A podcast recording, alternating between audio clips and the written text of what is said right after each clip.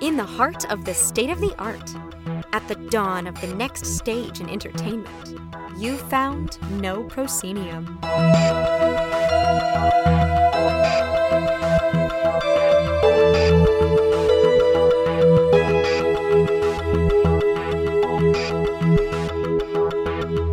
Have indeed found No Proscenium, the voice of everything immersive. I'm your host, Noah Nelson. This week on the show, Cesar Hawas, executive producer of Particle Ink. Speed of Dark, joins us to talk about this incredible new show in Las Vegas. I just saw it two nights ago. It seamlessly melds projection mapped characters with a live performance from a talented cadre of performers to tell a beautiful story about magic, loss, and creativity. Let me stop here for a second and make clear Particle Ink. Speed of Dark breaks new ground and will be a touchstone for both fans and creators in the immersive community in the years to come. Full stop. Check the show notes, get the link, and start making plans to see it right now. Go on, pause pause the show. I'll be here. Go, go. You did it? Okay, good. Moving on. We're here. Also joining us is our good friend Landon Zakheim of the Overlook Film Festival, who breaks down Overlook's 2022 immersive offerings, including the immersive game from this year's design team of Escape My Room. But before we get into this week's show, I just want to talk about two immersive community events that are coming up this year. One just a week away here in LA, and another that is going to be the biggest immersive event of the year. Next weekend here in LA is something we talked at length about on last week's show, the Los Angeles Immersive Invitational. Eight teams, including folks from Rogue Artist Ensemble, the Speakeasy Society, Spy Brunch, and the Ministry of Peculiarities, amongst others, will be creating brand new immersive work and then sharing it with the world in a 48 hour challenge.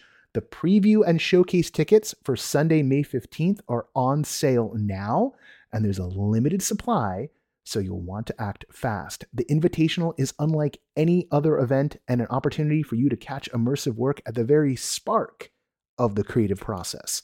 Check the show notes for a link to more details, including how to get those tickets. Now, mark your calendars. November 4th through 6th of this year. Those are the dates of the DIG, the Denver Immersive Gathering.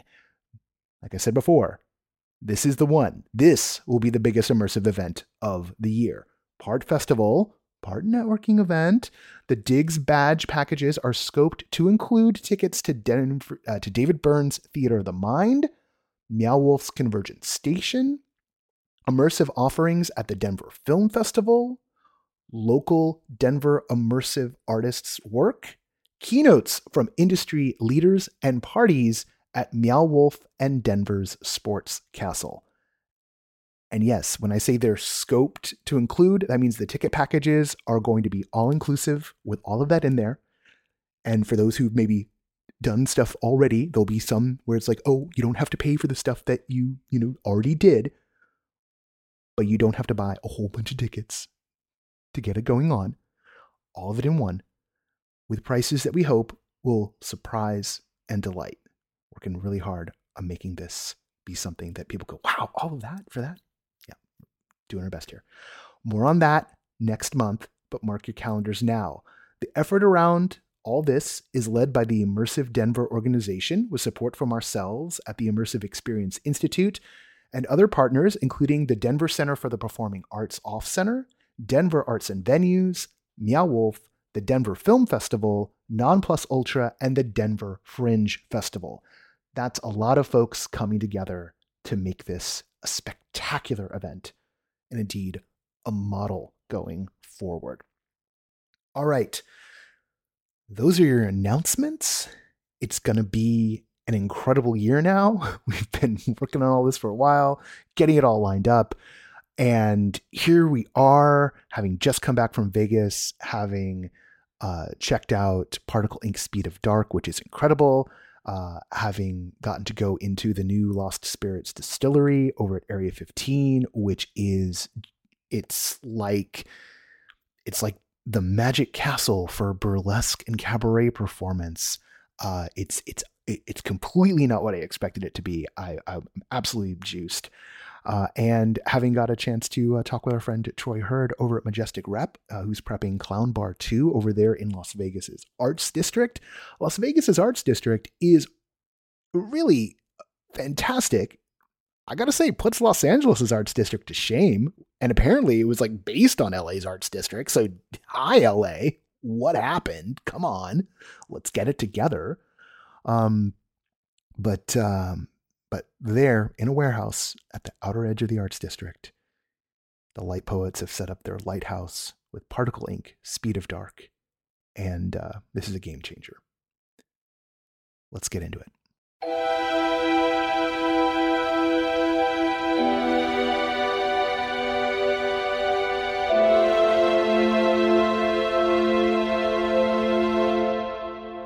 Out at the edge of Las Vegas's arts district, which is popping off, and you should really go to it just generally, is a show that I've been waiting years to see. It's Particle Ink Speed of Dark. It's from the Light Poets. And this has been a long gestating project that mixes performance, storytelling, and the greatest projection mapping you'll see pretty much anywhere. It's right here in Las Vegas, and I'm standing inside the lighthouse, which is the venue for it, right now with Cesar Hawas, who is the executive producer of the show. Cesar, we last time we talked, uh, other than yesterday, mm-hmm. was two years ago when y'all were looking to land this thing. Um, but before we get into all that, um, tell us what the show is, if indeed words can do it justice. Oh my God, is that a mecha head? Okay, anyway, uh, that was real, y'all. I'm like, whoa, robots. Okay, so uh, tell us what this show is, man. So, Particle Ink Speed of Dark, it's the first live experience from the Particle Ink metaverse. Um, it's set in uh, an abandoned warehouse here in the Arts District in Las Vegas uh, follows the story of a grieving artist and his wife, uh, and the um, the sort of arc of the narrative is them learning to find light from within through creativity and imagination to get them through the darkness. Ultimately, reconciling that within all of us sits equal parts light and dark, and uh, you know the the beautiful thing about this experience has been that you know, we sort of have all been collectively going through some pretty challenging times. Uh, and we're just really excited to be like telling this story in a way that is both very personal to us individually, but also, uh, you know, can connect to the collective experience that we're all going through. And the story's kind of broad and mythic, but it's the how this is told, the how this is experienced, is what sets it apart from and and this will sound hyperbolic to everyone listening, but I am sincere in meaning this. Unlike anything else I've ever seen as a total package. Wow. So what what are the what are elements here? What are people going to find when they when they when they come in? I, I, know I know there's the urge to like maybe not spoil things on one level, but who baby, like there's so much in this. It's almost yeah. hard to start deciding where to start picking things apart. Well, you know me, I'm never going to tell too much, but uh, you know, the um, well, how about this? How about I start with like where we are, right? The yes. the sort of narrative skin that gets laid on top of all of the sort of specifics in in the sort of execution of the story. Um, there's a dimension that exists all around us that we normally can't see. Uh, it sits somewhere between the two dimensional world of the storyboard and the three dimensional world that we live in. It's called the two point fifth. And uh, there are various ways to be able to peek into this universe. Um, kids can see it pretty easily. Uh, and the creatures that live inside of this universe have gone by many names throughout the ages. Some people call them angels, some people call them fairies, but they're lumens. They're creatures made of pure light. And uh, here in the lighthouse, at Particle Ink Speed of Dark, uh, is one of the first portals into that world, being able to sort of see um, the the place where the veil between the two worlds is at its thinnest. Uh, and the reason that I bring that up is because um, we employ all manner of technology to sort of execute the creative here, but really it's about the story. Yeah. Uh, and um, you know, in in the kind of work that excites me the most is the work that allows the technology or the the mechanisms behind telling the story to truly disappear.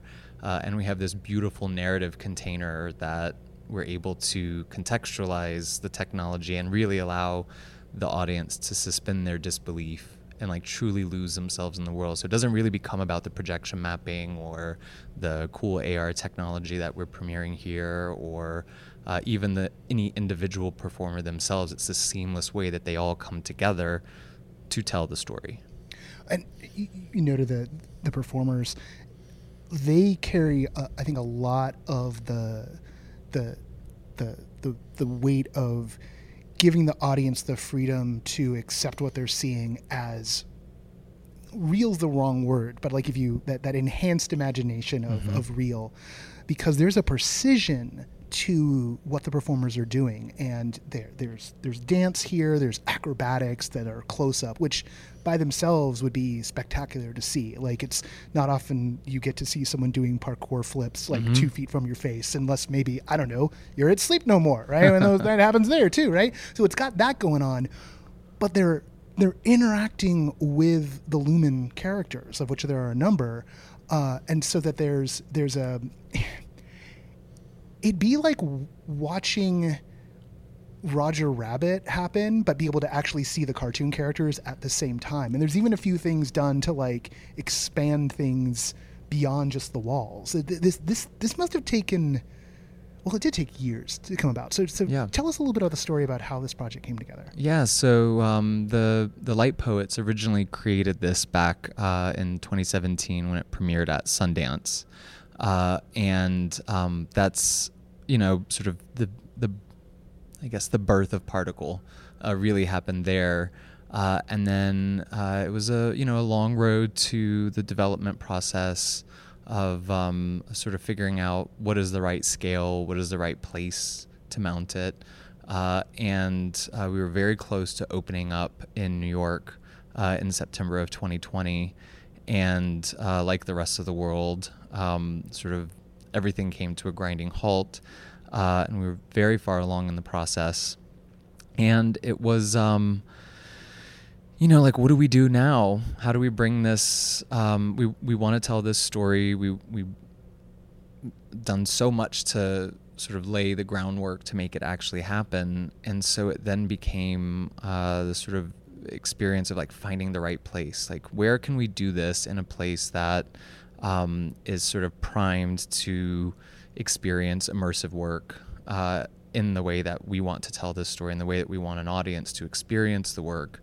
Um, that's got uh, enough of a um, yeah sort of transient audience that could support it, um, as well as like a local community that we can develop a relationship with. Uh, and the Light Poets are based in Vegas. Uh, and so it just sort of ultimately made sense that um, that we yeah find a space here that we could you know sort of mount this and play around with it and see what works, what doesn't work, and really let this become a sort of laboratory for um, you know enhancing the the things that were going to be happening you know in 2020 um, you know we we turned so hard to the digital world and everything that you know everyone experienced throughout the sort of lockdowns and uh, throughout the course of trying to sort of reimagine how people come together in one space at the same time. Uh, and it's been like really incredible because the ultimately what we landed in is this sort of literal perfect container for the story an, an abandoned warehouse that an artist and his wife have been living in and have sort of been left to their own devices and have sort of created this magical place and have really truly lost themselves uh, in the in the storytelling of um,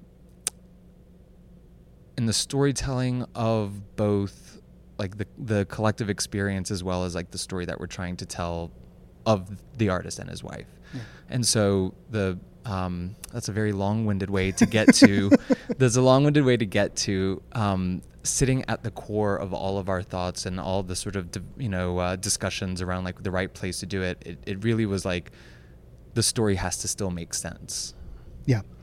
Well and as an audience member i can tell you it it does make sense. Like it, it tracks. And and for those who may be wondering what the flow is you know there's there's stuff that starts outside and then the audience comes in and there's sort of there's there's a number of, of kind of gateways if you will to to bring into a, a middle section where there is ex- exploration. So there's this balance between the audience as audience the audience as explorers, the audience as enablers of the characters in the world, and it all it all very s- happens seamlessly, kind of going back and forth between the different roles and and, and to, to kind of culminating in a, in a grand finale, um, and you know everything is visually spectacular from the static images on the walls to the projections to some of the more technical stuff like mm-hmm. um, you're playing around with AR uh, in in a couple of different ways, uh, and doing some implementations that are are some of the more advanced implementations I've seen, uh, and definitely that I've seen rooted in, in, a narrative space. I wonder if you could talk a little bit about that. There was something you guys did at, at uh, the TED Talks this year, mm-hmm. and you showed me some things. I don't know how yeah. far you want to talk about that. Yeah, like, please. Well, we um uh you know that's exactly right. The the the thing that for me personally that has been so exciting about like being involved with this project is that you know the um in some of the work that I've done before uh, it's really about you know sort of really truly transporting uh, an audience by way of like the physical experience you know surrounding people um, in a in a an environment that does a, a ton of the legwork in telling the story.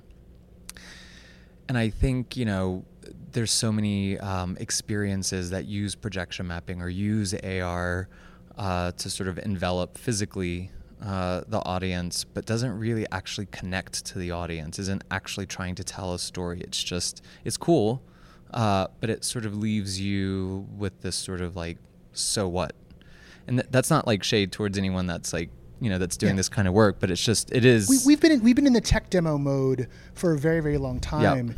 Uh, and it makes complete sense because people are literally building the toolkits and figuring out the grammar.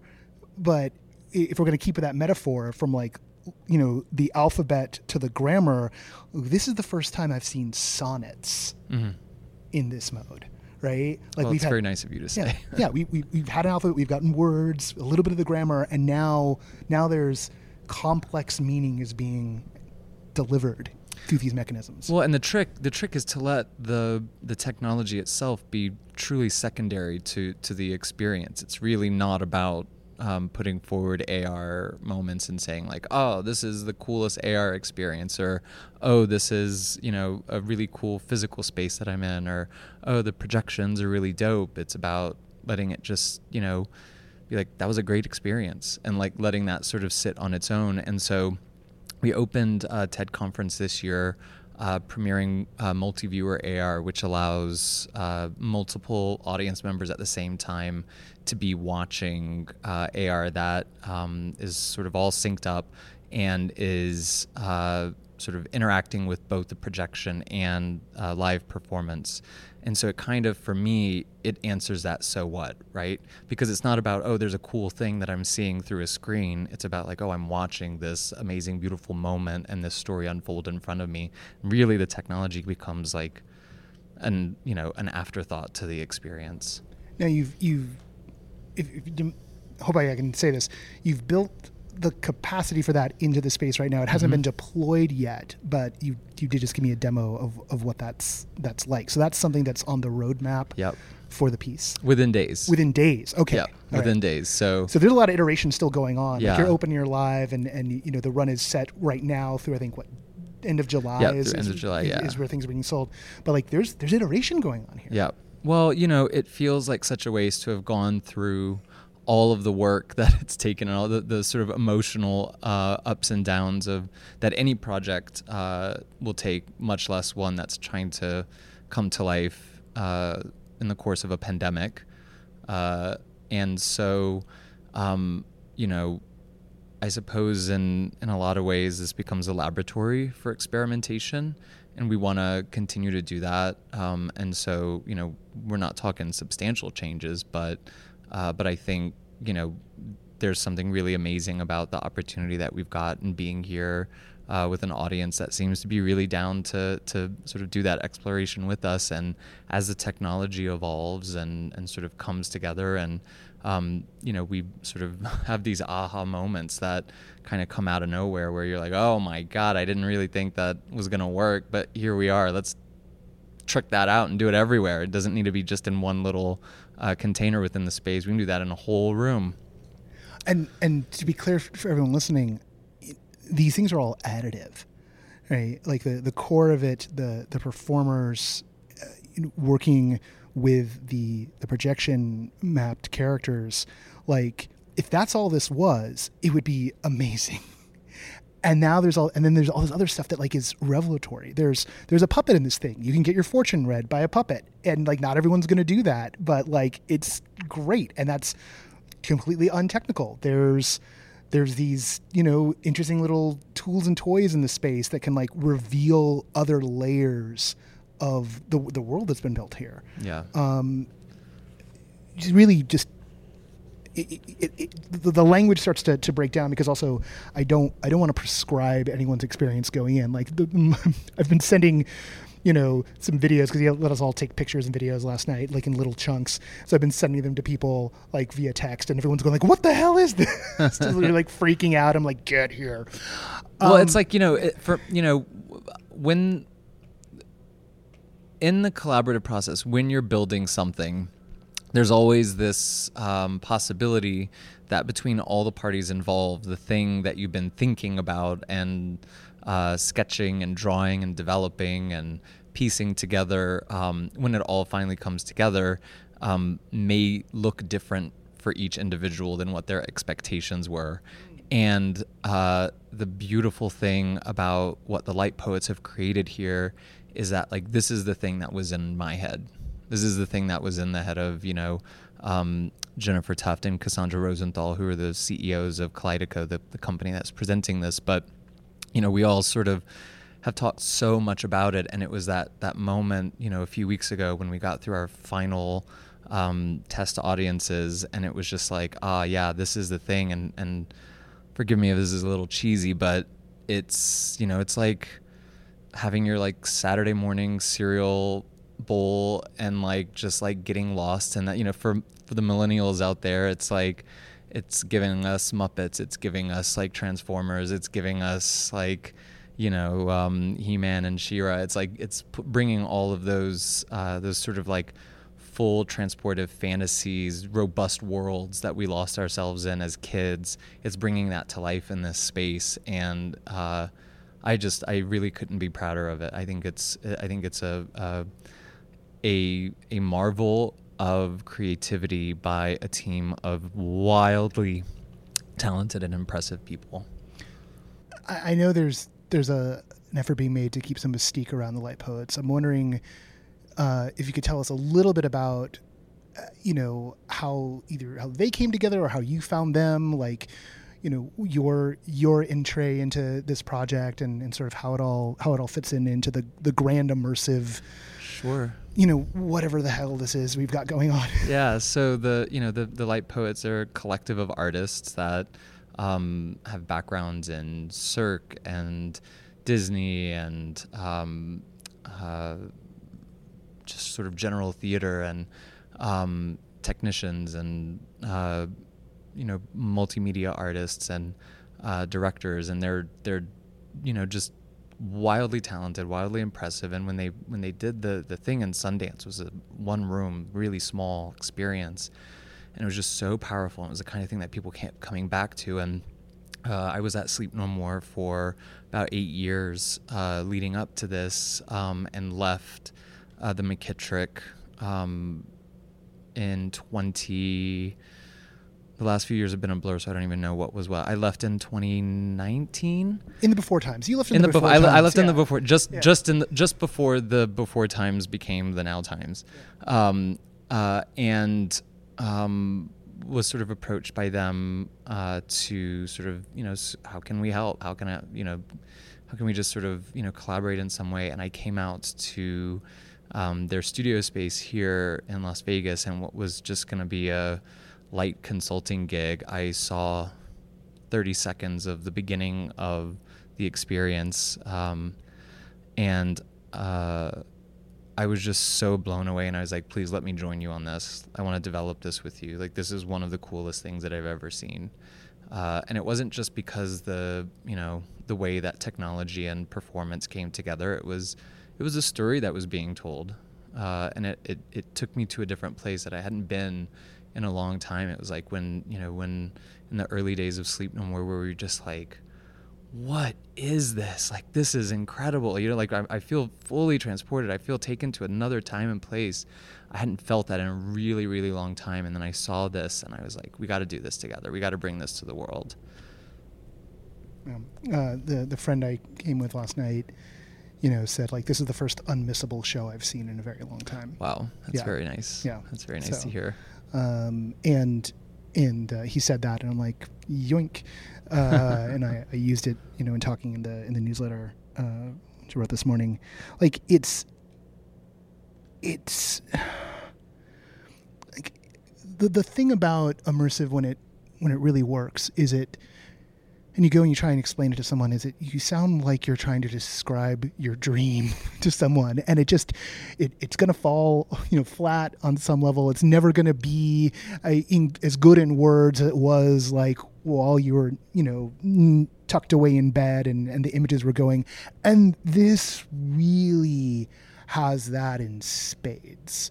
Um, and and yet despite the fact that there's all this stuff layered in here all all of the tech all the performance uh, and and structured a bit so that you you you probably will miss some things like coming through it like something like sleep no more you don't feel even if you didn't get to see everything you don't feel like oh, oh that wasn't complete what what you get is a complete experience and a little bit of incentive to like but if i try this mm-hmm. you know and it, was that was that part of the DNA from the start? You yeah, know, you know, one one of the things that um, that I always push really hard for is allowing the audience to have as much agency over their experience um, uh, as as we can give them, uh, especially in you know spaces that aren't like crazy big. Um, being able to create um, enough spaces and put enough things uh, within the experience that allows people to gravitate towards what interests them the most and try to hold their hands as little as possible. One of my very least favorite things in the world is when I'm going to, you know, an immersive show and I get stuck in some sort of track that I'm not really feeling and I get the sense of there's something over there that I would rather be seeing, and it becomes like it's torture. It's literally torture to you know when you're just like I'm not vibing, uh, and I really, I really, you know, really fought to make sure that that that was something that we tried to stay away from as much as we can. You can always add that in. You could always make that a thing, but I think we wanted to sort of see what happens if you just sort of unleash people into the space and let them gravitate towards the things that interest them. And then exactly as you say, like, yes, you may get the sense that you've missed something, but like like life, um, it's still the story that you you experience that day, and that's totally okay. Uh, and we want people to come back. You know, we want them to experience. There's there's so many layers of detail, and I you know I think even if you looked around right now, there's yeah. probably like you know a hundred or so little things that you didn't even notice. I mean, you could spend oh, the I, entire yeah. hour that you're here um, in you know in the experience um, just reading the lore of the universe that's all over the wall. Oh, you could you could just sell like a, a daytime lights up ticket to superfans once you have superfans and just be like, oh, get one hour to read whatever you want, forty five ninety five, and uh, I get a cut if you do that. Um, no, uh, no, I don't. Um, okay, maybe we're maybe we're already thinking about maybe, that. Noah. Okay, good. All maybe right, that's so, already in the plan. But, but, I put it in the podcast now. No, I need to see the emails. Uh, no, I'm kidding, kidding, kidding, everybody. But no, it's like it's like me reacting to the the mecha head on top of the shipping container, like something I did not see last night, right. and like instantly setting the tone for the the insanity that was going to be the the podcast. I mean, there's the the characters are here. It's like it's fractal. It's like Yep. it's like it ex- the show exploded and is all over the walls. And then it's happening inside the space, both on the walls and inside the space, and it's just recursive and fractal and Well, you know, it's Beautiful. a world. It's a world of light and ink, uh, and that, you know, just when I was when I first was approached about getting involved, and like that was the sort of context of it. You know, you hear oh, light and ink, and then you kind of don't think about it, and then you're like, wait a minute, light and ink, light and ink, light and ink. Wow. Okay, it's just it's, it's not only is it just a great metaphor, but it's literally what we're seeing. Yeah. Yeah, there's ink and there's light. And and so you you mentioned it's the first thing in the in the metaverse of of of Particle Ink. Uh, what, what's some of the ambition here, right? I mean, I don't I don't I don't want to get you know too focused on the future or, or where this could go, but what's some of the dreaming and uh, you know because you're clearly thinking that way. Yeah, you know, we when the pandemic happened uh, and we had to sort of shut down even the notion of a live experience, at least for a little while, we really started to turn to the digital experience and, you know, how can we um, build this world out in a way that um, is still authentic to what the aspirations are in the live experience, but that can that we can bring the story to the entire world, uh, and obviously the you know the the opportunities that sit within um, the conversations that are only in their infancy, I think, in the mainstream around what a metaverse can look and feel like. Um, it's baked into the uh, the thinking around like how do we tell this lore like this is the, the the world that has been created already that you don't see even in this space um, has been the work of the light poets for many years in terms of just like m- massive world building. It's it's sprawling. And if you were to wander around this space and read the lore that's pasted up all over the walls i think you would very quickly start to understand the places that we want to go. I can't tell you now, No, but fine. you'll understand the places that we want to go. Yeah, yeah, yeah. Well, and there's then there's layers in here. I mean, like you know, we there's there's a lot of um, mythological and even religious imagery like baked in here. You know, the the wife's name is Lilith. Uh, she's the wife of someone referred to as the creator. If you know certain things, you know certain things. If you don't, oh, have fun on Wikipedia tonight, uh, and then come back around and talk to me because you know this is that kind of stuff's my jam.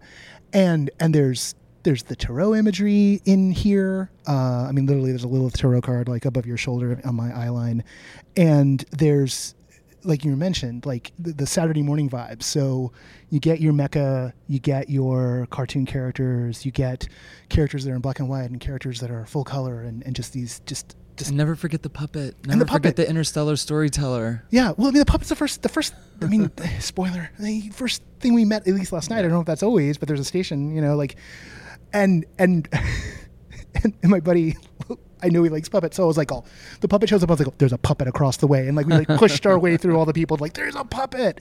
Uh, I mean, it feels like I don't know, like I was thinking, know, I'm, I'm, I'm trying to settle in like how I'm going to write about it, and it feels like what would happen if Imagineers were just left to do things with no adult supervision. And no one was saying like we've got to get the IP in here and like you know Right. this is the limit of what you can do. You can't make them do that. And it's just like there's it's it's if if that is your jam or even if like you know if it's if it's not necessarily like there's something there's something for almost anyone who who has the the immersive vibe in here. But more importantly i think there's something for anyone who likes themed entertainment or who loves circus arts or um, just like choreography or or just wants to see something that they've never seen before like it's it's it's in here Yeah, I mean the, I mean I can't,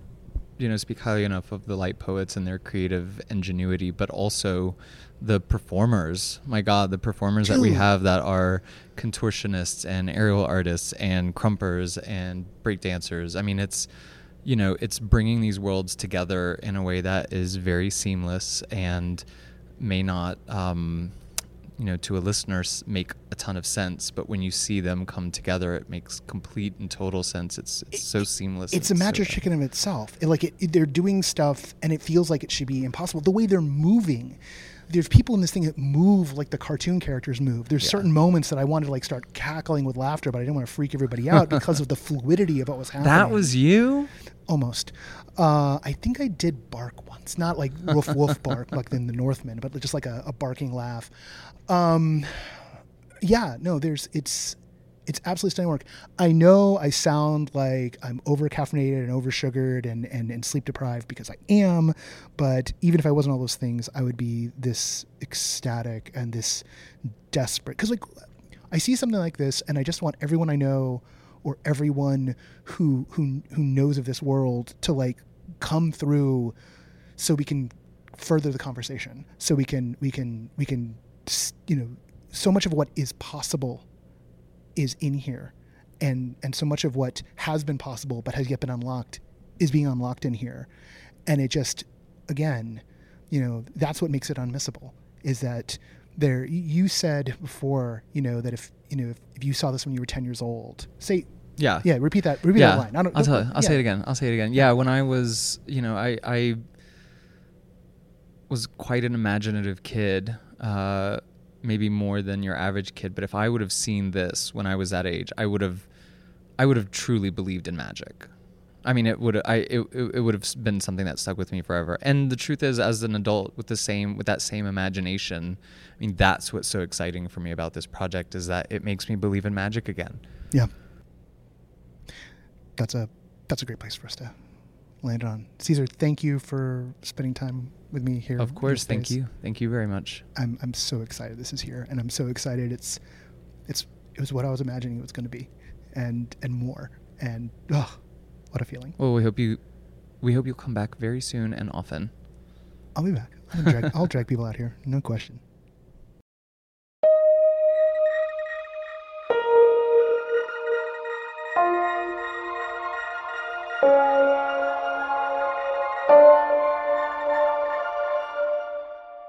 Been a couple of years since they've been in New Orleans, but the Overlook Film Festival is coming back with live in person festival events this June.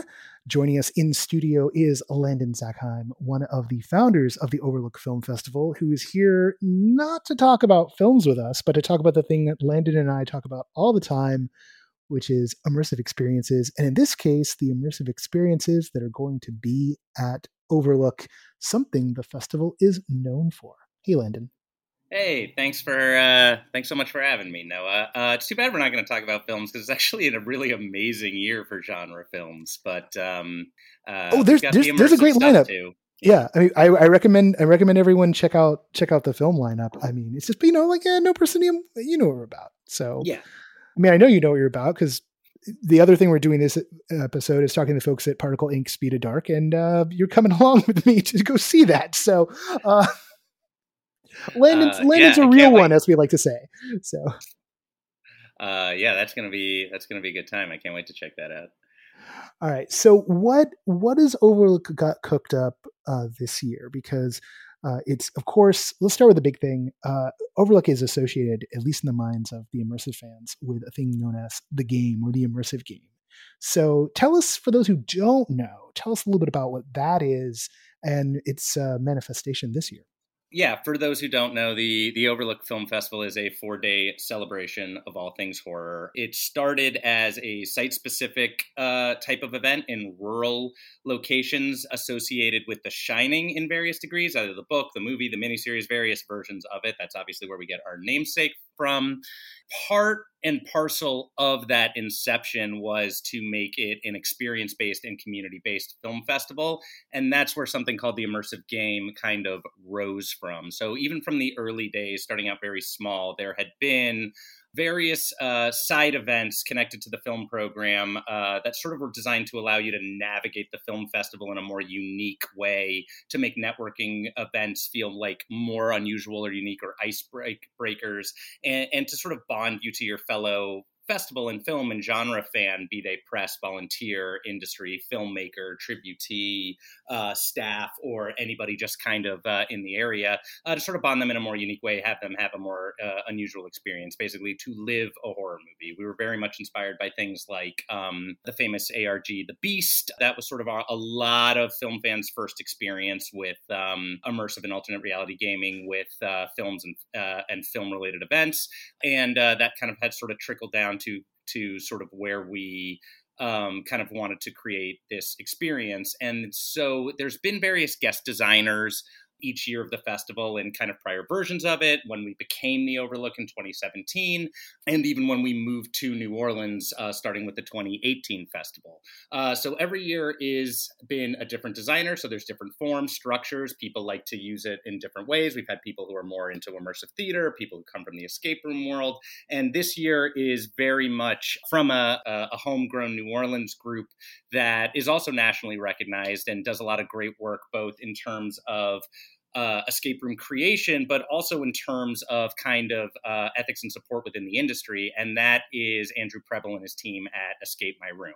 So they are the designers of, uh, yeah, what we call the Overlook immersive game. Uh, I should add that everything this year has sort of been reimagined for a pandemic age. Uh, I don't, I don't think I'm able to say post-pandemic age yet in terms of uh, our thinking. I think we have to say post-lockdown age, but. Um, uh, I think uh, um, you know they uh, it, with their backgrounds are sort of creating this really um, wonderful and energetic uh, kind of experience this year that I'll say like you know think more malignant than Saw. Uh, I think coming out of people coming back to live events, besides wanting to know that they're going to be safe and have fun, I think there is this feeling that people want um, to have this feeling of joy back, and um, and so I think that element is going to be very much uh, a part of everything we do with anything live and immersive this year.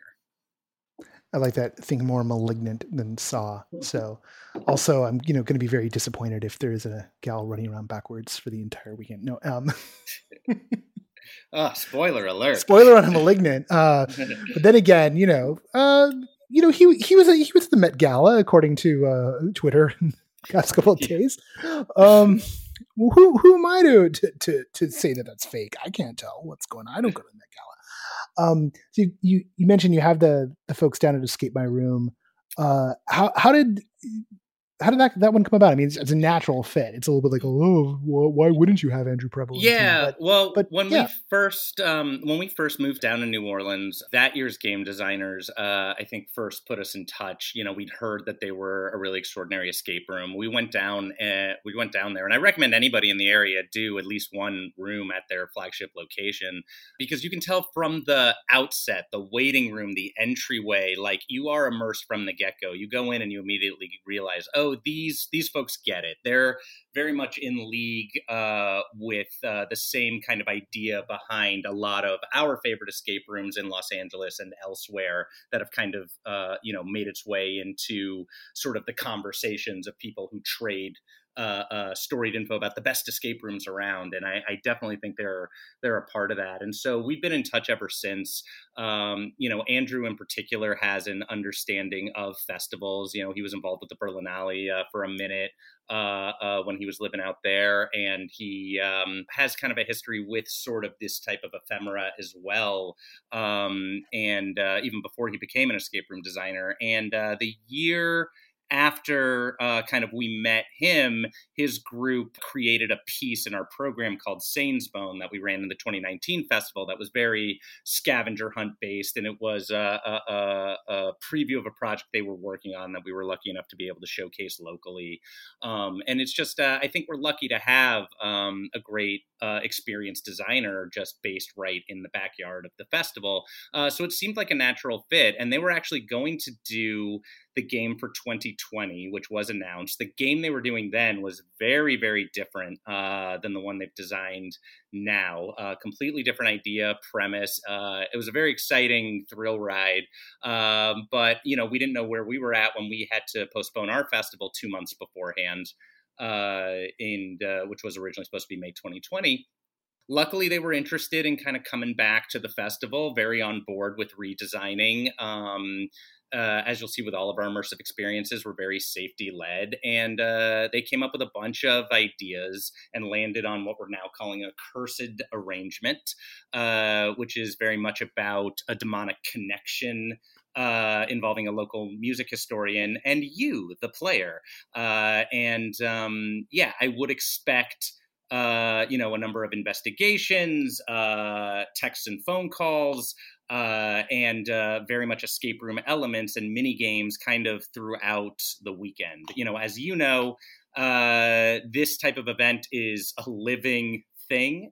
Uh, so it's still be unlike some of the other pieces that are, are finished products we're showing in the festival. You know, it's still being designed around the festival schedule and the other festival events, and and and, and like its inception, it is still very much the type of event that encourages you to, as best as possible, meet other people, work with other people, and also. Um, engage with the other festival activities. Uh, something new for this year is that uh, it's very much designed around our festival hub. Uh, we were very lucky in that during the pandemic, one good thing that came out of it was this great theater, uh, the Historic Prytania Theater. Uh, they bought a multiplex we used to use as one of our secondary venues and refurbished it. And so that has now become our hub, and everything oh, nice. will be in and around that area. Um, you know, it gets very hot in New Orleans. Uh, in the past, people have had to uh, travel uh, sometimes quite some distance to do some of the key events, and um, and so a lot of things are going to be very much about um, convenience, boundaries, uh, and and air conditioning as much as possible. Um, not to get into like a necessarily a spoiler territory, and obviously things mm-hmm. are still being designed, but you know, uh, you mentioned safety first. You mentioned like a redesign of, of the concept you you mentioned phone calls and texts and everything. Are there still going to be actors in this one, or is this going to be that? That's a good question. I'll go ahead and say that there are no actors in any of the immersive projects this year. Anything we decided to shy away from close contact indoor performers. It was something. It was a decision we made in the Omicron surge in the height of it uh, and one we decided to stick to in the same way that even as many local uh, mask and vaccine mandates uh, dissipated, we decided to stick to what we planned on during the Omicron surge. So much like how you have to be vaccinated, boosted, and masked to attend festival activities, um, you you will find kind of a, a, a less actor intensive, less close contact intensive style of event this year. So that's very much one of the things we mean by uh, a pandemic redesign. Uh, it, what is unfortunate about that is that you know there was a number of things we had booked for 2020 uh, that we had originally wanted to carry over to 2022, and uh, you know with all with all luck, you'll see those in 2023 instead because they don't quite fit uh, the parameters that we made the decision to um, uh, to go with this year. And you know, a lot of that just has to do with the trans the transitory times we live in, and um, you know, the fact that we have people coming in from uh, even as a small event, there are still people coming in from uh, almost all 50 states, and we have immunocompromised uh, staff and families involved in this festival and our advisory board, and it's very important for us to keep that those safety standards um, high. So if we're going to hold the festival at all, um, we wanted to mitigate risk as much as possible. I mean, we love immersive theater performers, and we'll you'll you know they'll be back at the festival, but they're very much a back burner idea this year in favor of other elements. Yeah, it's it's it's a it's a trickiest time to be making anything in any way, shape, or form right now, and and the the the the fact that like at this moment we're all being just left to our own devices to figure out what to do and how to do it and the data has been removed from us like none of us know how many people actually are infected at any point like we don't have the same kind of data we had like six months ago like they're not testing isn't happening the same way we're all being left to do our own testing oh yeah it's you know it's, it's like it's a mess it's an absolute mess right now. Yeah it's the wild west uh, as they say and it's um yeah we're trying to navigate an event as as safely and responsibly you know, as our team feels uh, is possible. You know, again, like a lot of it has to do with how much are we going to tax um, our team, who, again, you know, we're a tiny group of people who are are uh, um, mostly volunteers uh, doing this in our free time while producing other events for our day jobs and programming other events. And so a lot of it has to do too when when you know, as you know from producing a, a, a number of events and and the invitational you've got coming up, that like um, you know you have to look at how much you can put on your team and how what's the responsible and ethical thing to do both for your attendees and your audience and also uh, your volunteer pool and your staff that's coming to work on this and they're putting their trust in and um, kind of uh, the leadership of the event and and the artists that come and you don't really want to um, uh, uh, you can't uh, do anything that will put them in kind of either harm's way or in a situation where they suddenly have to be uh, medical professionals that they are not qualified to be. You know. Yeah. So. Yeah, bummer. With, with the, with bummer, with the bummer news part, route. yeah, yeah. With that, with that part done, what's um and and and necessary, right? You know, like let's let's be let's be clear here what else is on tap? Because the immersive game isn't the only thing uh, that is either immersive or immersive adjacent, as we often say. Uh, yeah. this section of the of the festival this year. Yeah, absolutely. I mean, live is kind of live components are all throughout the festival. Many of them not immersive. You know, much like the film program and the variety we put in there, we we try very much to have a diversity of storytelling styles uh, and events um, for kind of every type of fan. You'll see a number of storytelling and podcast type shows which don't really apply uh, to the immersive kind of crew. I'll say there's sort of three categories of of, of kind of what could be labeled of interest uh, to the No Proscenium and everything immersive gang, and um, uh, the things that are like full on immersive besides the game, uh, I would very much draw your attention to uh, Sharper Teeth catalog uh, from a, a, new collective called Dream Video Division or DVD. Uh, they came out of um, sort of a pandemic era.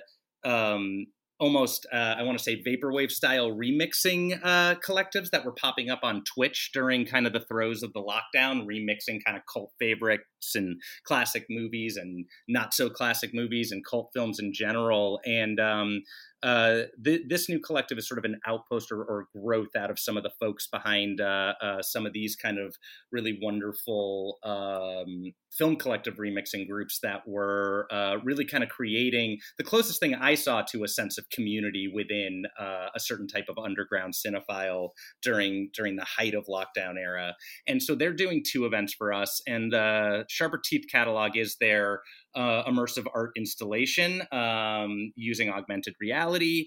It is uh, uh, originally kind of drawing inspiration uh, from the idea of Anne Rice's legacy and a tribute to her as she had passed away, and it has now grown into uh, kind of a larger vampire style um, kind of installation piece. And so that's more like installation art. You'll see that in our festival hub. It will you'll be able to interact with it throughout the festival, and it will have um, a direct relation to another one of their events, which is something I would call immersive adjacent, and that's Nosferatu, which is uh, their tribute to the fact that it's the 100th anniversary of one of the most important films, either in or out of genre, Nosferatu, uh, F.W. Murnau's German expressionist classic.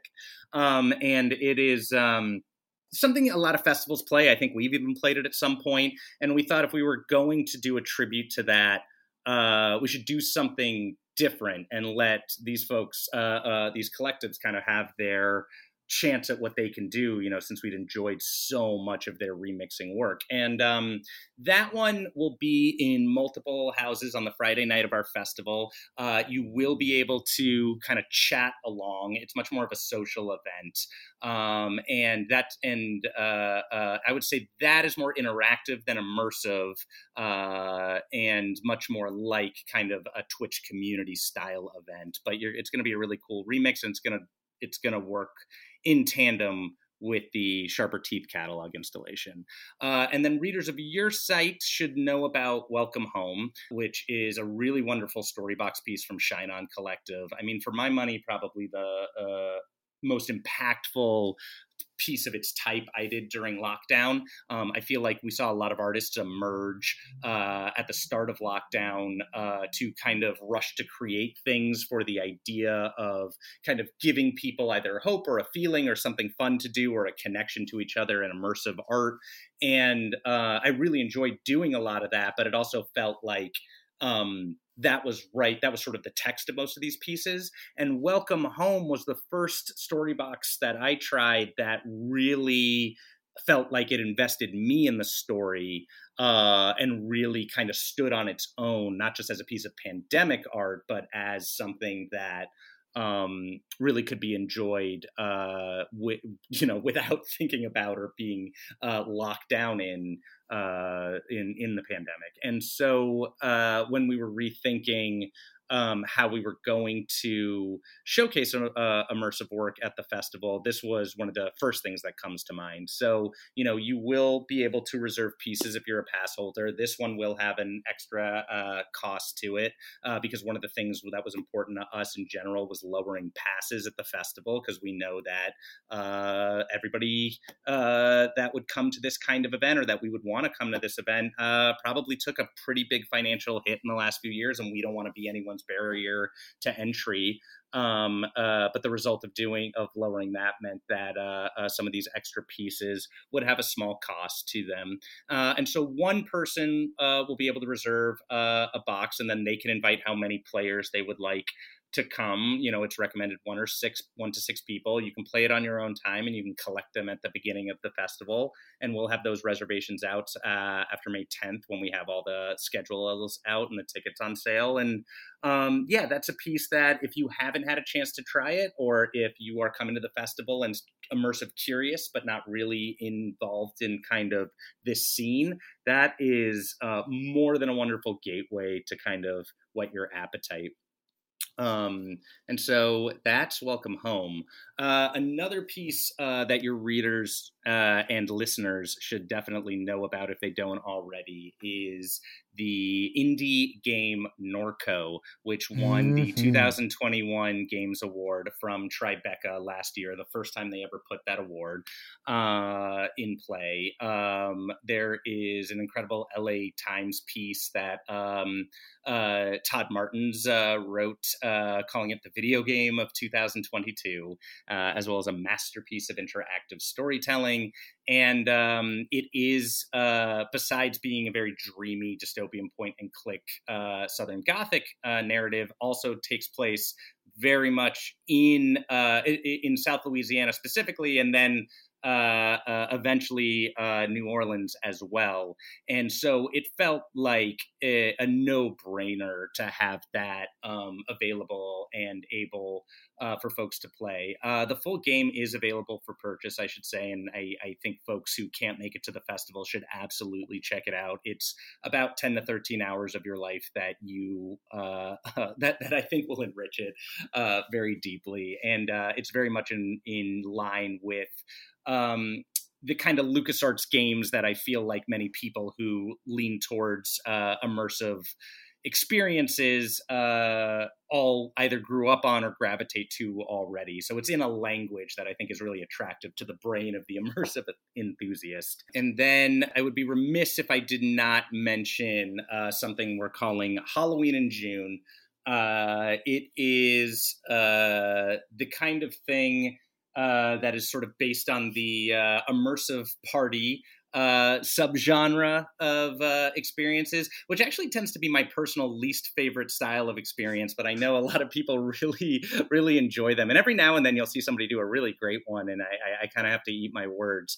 Um, but this one is not. This one is very much more uh, in the style of, I would say, uh, what was that New Year's themed restaurant in Pleasure Island in Disney World, or very, or more like the Magic Castle, where it's more, much more so about uh, the vibe.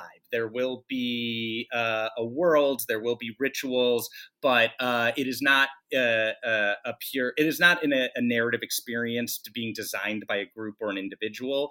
It is very much about the idea that we were robbed of a Halloween. Uh, and so we are owed one. So we're having a second one. And this is a full on Halloween party as once you enter uh, this space uh, on the final night of our festival, you are it is Halloween. Um, and all guests will be expected to uh, participate and partake accordingly. Um, so it is a social experiment.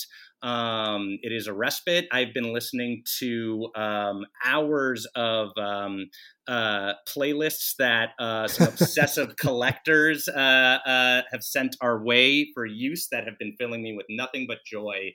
Um, and it's meant to be the kind of immersive experience in uh, in in sort of the purest sense of of uh, joy. It is what we designed the festival to be, um, and it was kind of a, a, a, It takes us all the way back to what the kind of beginnings of the fest were when we were locked in a haunted house in the middle of nowhere together. So we're we're really excited about that one. So we're going to sneak that in as an immersive adjacent experience.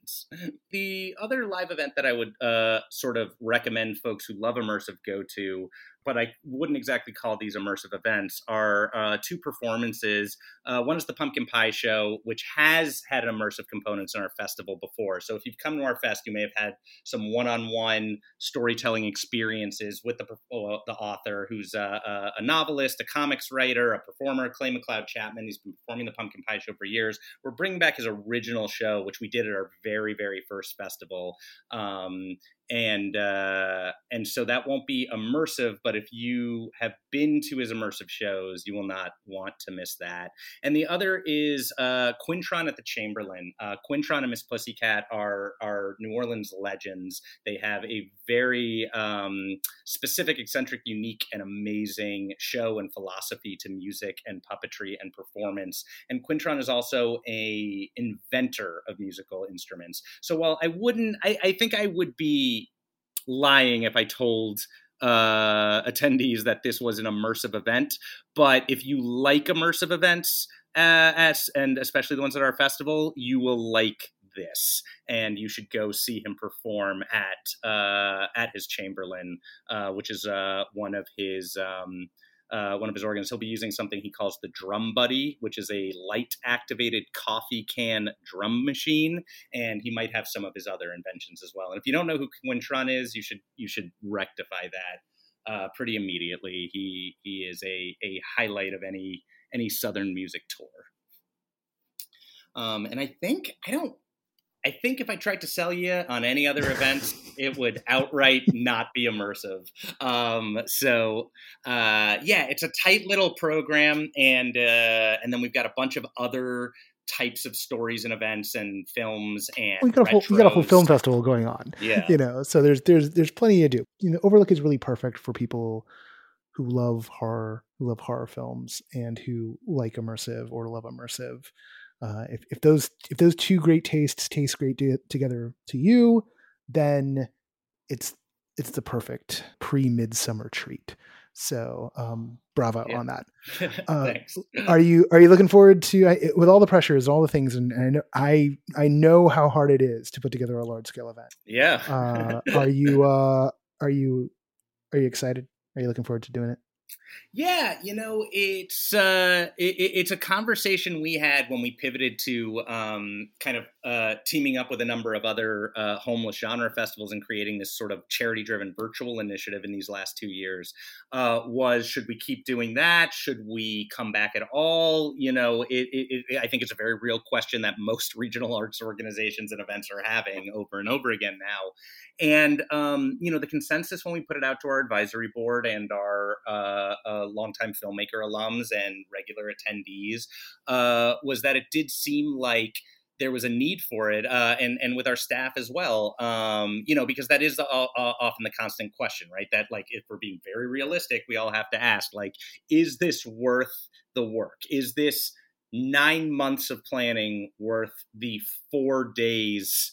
And maybe 10 things that that a lot of people get to do uh, and then it's over. Is it worth all that? And it, it seemed to be something that we felt um, you know for for our fan base and for the people that keep wanting to come uh, something that people were excited to do, uh, and so we decided to pull the trigger and and do it again. And um, you know, I have to say, as we're planning it, I'm super glad uh, that we did because it is it is weirder than any other event that I'm lucky enough to work for or run or produce or be part of a program. Um, it's where all the ideas we couldn't uh, sell at some at some of our other events, like kind of get to live and thrive and and have people get get excited about suggesting. And um, it's always fun to have teams iterate and and and kind of you know come up with better ideas and figure out how to pivot. Uh, you know, I, I, I think it's Orson Welles who either coined or at least took credit for the line. Um, uh, uh, the absence of limitations uh, is is sort of the enemy of art and uh, that's the line the enemy of art is the absence of limitations. And so having these limitations and then having to plan around them um, it ends up being a thrill in and of itself. That's that's our immersive experience the people planning this is sort of how we how we do this amidst all the challenges um, you know, and uh, these kind of trying to trying to have very strict safety measures has been a very unique challenge in and of itself, and still produce event that we feel our audience wants to see, but that we can also still feel like we're responsible for uh, and and and feel as ethical as possible while uh, putting them on for people. People are in good hands with you, uh, as best as best as anyone can do it. I know you're gonna you're gonna strive for it. Uh, having having traveled with you uh, by car during pandemic with us both masked up and, and all the all of the things we've done in order to like maintain ourselves and yet still uh, pursue you know yeah mean, pursue our really callings you know like we we you, you, find a way. You're even you're even more hardcore about this than i am. So, yeah.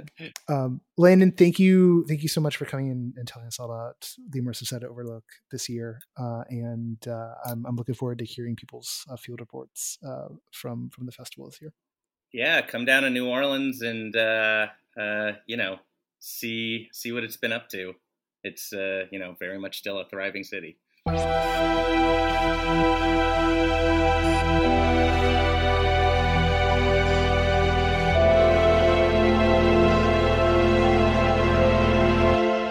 that's the show this week. I want to thank Cesar. I want to thank Landon for being our guests on the show. Uh, I want to thank you for listening. I want to thank you uh, also for, for everyone who has been uh, who, who's uh, put a little review on iTunes for us. Uh, we actually uh, we average pr- pretty well. Uh, so, uh, but if you could take a moment to go do that, if this show is valuable to you, uh, you know, I'm not I'm not here to tell you what to to put in, but if you can also write a little note as part of it, that'd be great. Uh, uh, the, the the last note we have in there is actually a negative review. Calls us uh, borderline insufferable, which is awesome, uh, and just uh, actually gets me fired up. So that's why I'm actually asking now. It's like, oh, could you go uh, bury that one for me? Thanks. Uh, watch a bunch of you go in is like, yeah, borderline insufferable. What do you mean borderline? It's totally insufferable. Anyway, um, look, I just got back from uh, from a whirlwind trip out to Las Vegas. Uh, I drove out on Wednesday, caught the show Wednesday night. Uh, went over to uh, check out some more stuff at Area 15 on Thursday, and like I mentioned, drop in on Majestic Rep. I'm going to write up a lot of notes about that. There'll be a full review of Particle Ink Speed of Dark. Uh, there'll also be uh, capsule reviews of uh, the Lost Spirits Distillery in next week, um, and um, uh, you know, we, uh, did a lot about Speed of Dark, so uh, take that as read. I do want to pause for a second. You know, uh, a couple of years ago, we did uh, a video of the Lost Spirits Distillery uh, here in LA. That's the the rebuild because, of course, the original version burned, and they they moved the operation. now in Vegas, it is it's got a lot of the same aesthetic. It's got the vibe, but it's a totally different beast. Um, I was in there yesterday on a Thursday at like five o'clock in the afternoon. They were uh, there was there was just there was burlesque and cabaret and acrobatic performers kind of just roaming and and uh, going into like spaces and like doing a quick performance and like every hour on the hour like you know there's a number that happens and there's a carnival barker who's like moving from like stage to stage and drawing attention. And i'll put some some of the videos up uh, on our feeds next week. But i was really just um impressed. Uh, like i said uh, at the top of the show real quick uh, it reminds me of the Magic Castle, but in instead of it being all magicians, it's like all these different types of acts. It's like it's like vaudeville, uh, but free roam, and there's little stations with like you know booze everywhere. So um, obviously, it's not for everybody. But if those sorts of things are your jam, um, really worth checking out. It's like a sixty-five dollar ticket. Uh, you get little five pours out of that, and you get all the entertainment going to be over at Area 15, right? You know, check out Meow Wolf, check out that. What a weekend. Um, uh, check out Particle Ink Speed of Dark uh, over in the Arts District. Uh, Majestic Rep's got a show. Swing through that. Grab yourself a slice at Good Pie across the street from Majestic Rep. They've got a great grandma uh, pizza slice. Uh, it's just, you know, it's you know, Vegas off the strip is a real thing. And uh, I had some of the most fun I've had in in a while um, a couple years actually uh, in the last 48 hours. So I'm kind of I'm jazzed and juiced, and at the heart of it all is Particle Ink Speed of Dark, uh, which which I will definitely be headed back out to to check out again. Uh, not immediately. Uh, that's what I take care of, and you know the money supply isn't infinite, you should know you pay for this show. Um, you can all check the Patreon. It's like, how do you live that way? It's like, it's called a loan and one day it's going to come due. So patreon.com slash no proscenium, uh, because, uh, the government will have its way with me, uh, starting around March of next year. So thanks. Need the help. Um, it is an exciting time in immersive right now though. Uh, there's, there's, there's new work, there's new visions, new possibilities, um, and, uh, and, and good work work that's got a heart, uh, work that's got ingenuity, work that's putting performers to work. Um, I, I, the time we're in, in the macro sense, is just continues to be awful and horrendous. Uh, so it it gives me uh, solace to know that there is something worth being here for and it's it's all of this and all of that is made possible by all of you um, want to thank our latest patreon backers uh, james matthew martin and luis alvarez shot uh, this uh, means we're up to 366 backers at the moment. There's always a little bit of churn, uh, and uh, $2,319 a month. I mentioned that's yeah, that's that's my income, baby. try not to think about it too much.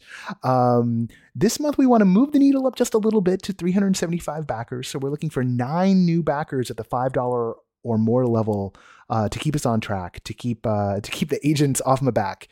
Uh, we remain completely community funded. Uh, we're we're we're, we're gonna do everything we can to get the nonprofit wing up and official. Uh, and and there's more on that. Hopefully in a couple of months. Got to deal with some lawyers and get that but we're, we're smoothing that out. The sustaining backers of No Proscenium, they are Ari Hurstan, Chris Woolman, Eric Shamlin, Deborah Robinson, Elaine, Jay Bushman, Jerome Joseph Gentes, David Bassick, Lonnie Hands-On, Mark Baltazar, Sydney Guillory, and Jan Budman. You keep me alive. The associate producer of this show is Parker Sella. Music for No Proscenium is by Chris Porter of the Speakeasy Society. Special thanks to Siobhan O'Loughlin for voicing our intro. And I'm responsible for the message of this podcast thank you all. Um, keep those masks on. Uh, it's uh, it's getting choppy out there again. Uh, I I was running around. Uh, I kept my mask on anytime I was indoors in Las Vegas, and when I was outside uh, and talking to people, I had it off. And am I a little nervous right now? Uh huh. I am. I am. I am a little nervous. Trying trying not to think that every little thing is is the beast coming for me. Uh, but um, hopefully it it uh, it doesn't, and uh, and and and this is uh, proof that we can go and do the fun things, and we can do them safely. All right.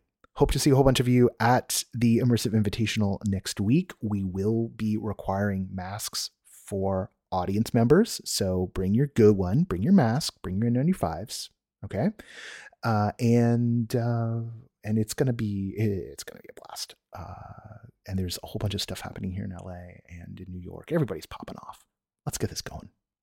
Let's get let's get immersive back into the full swing. All right, letting you go.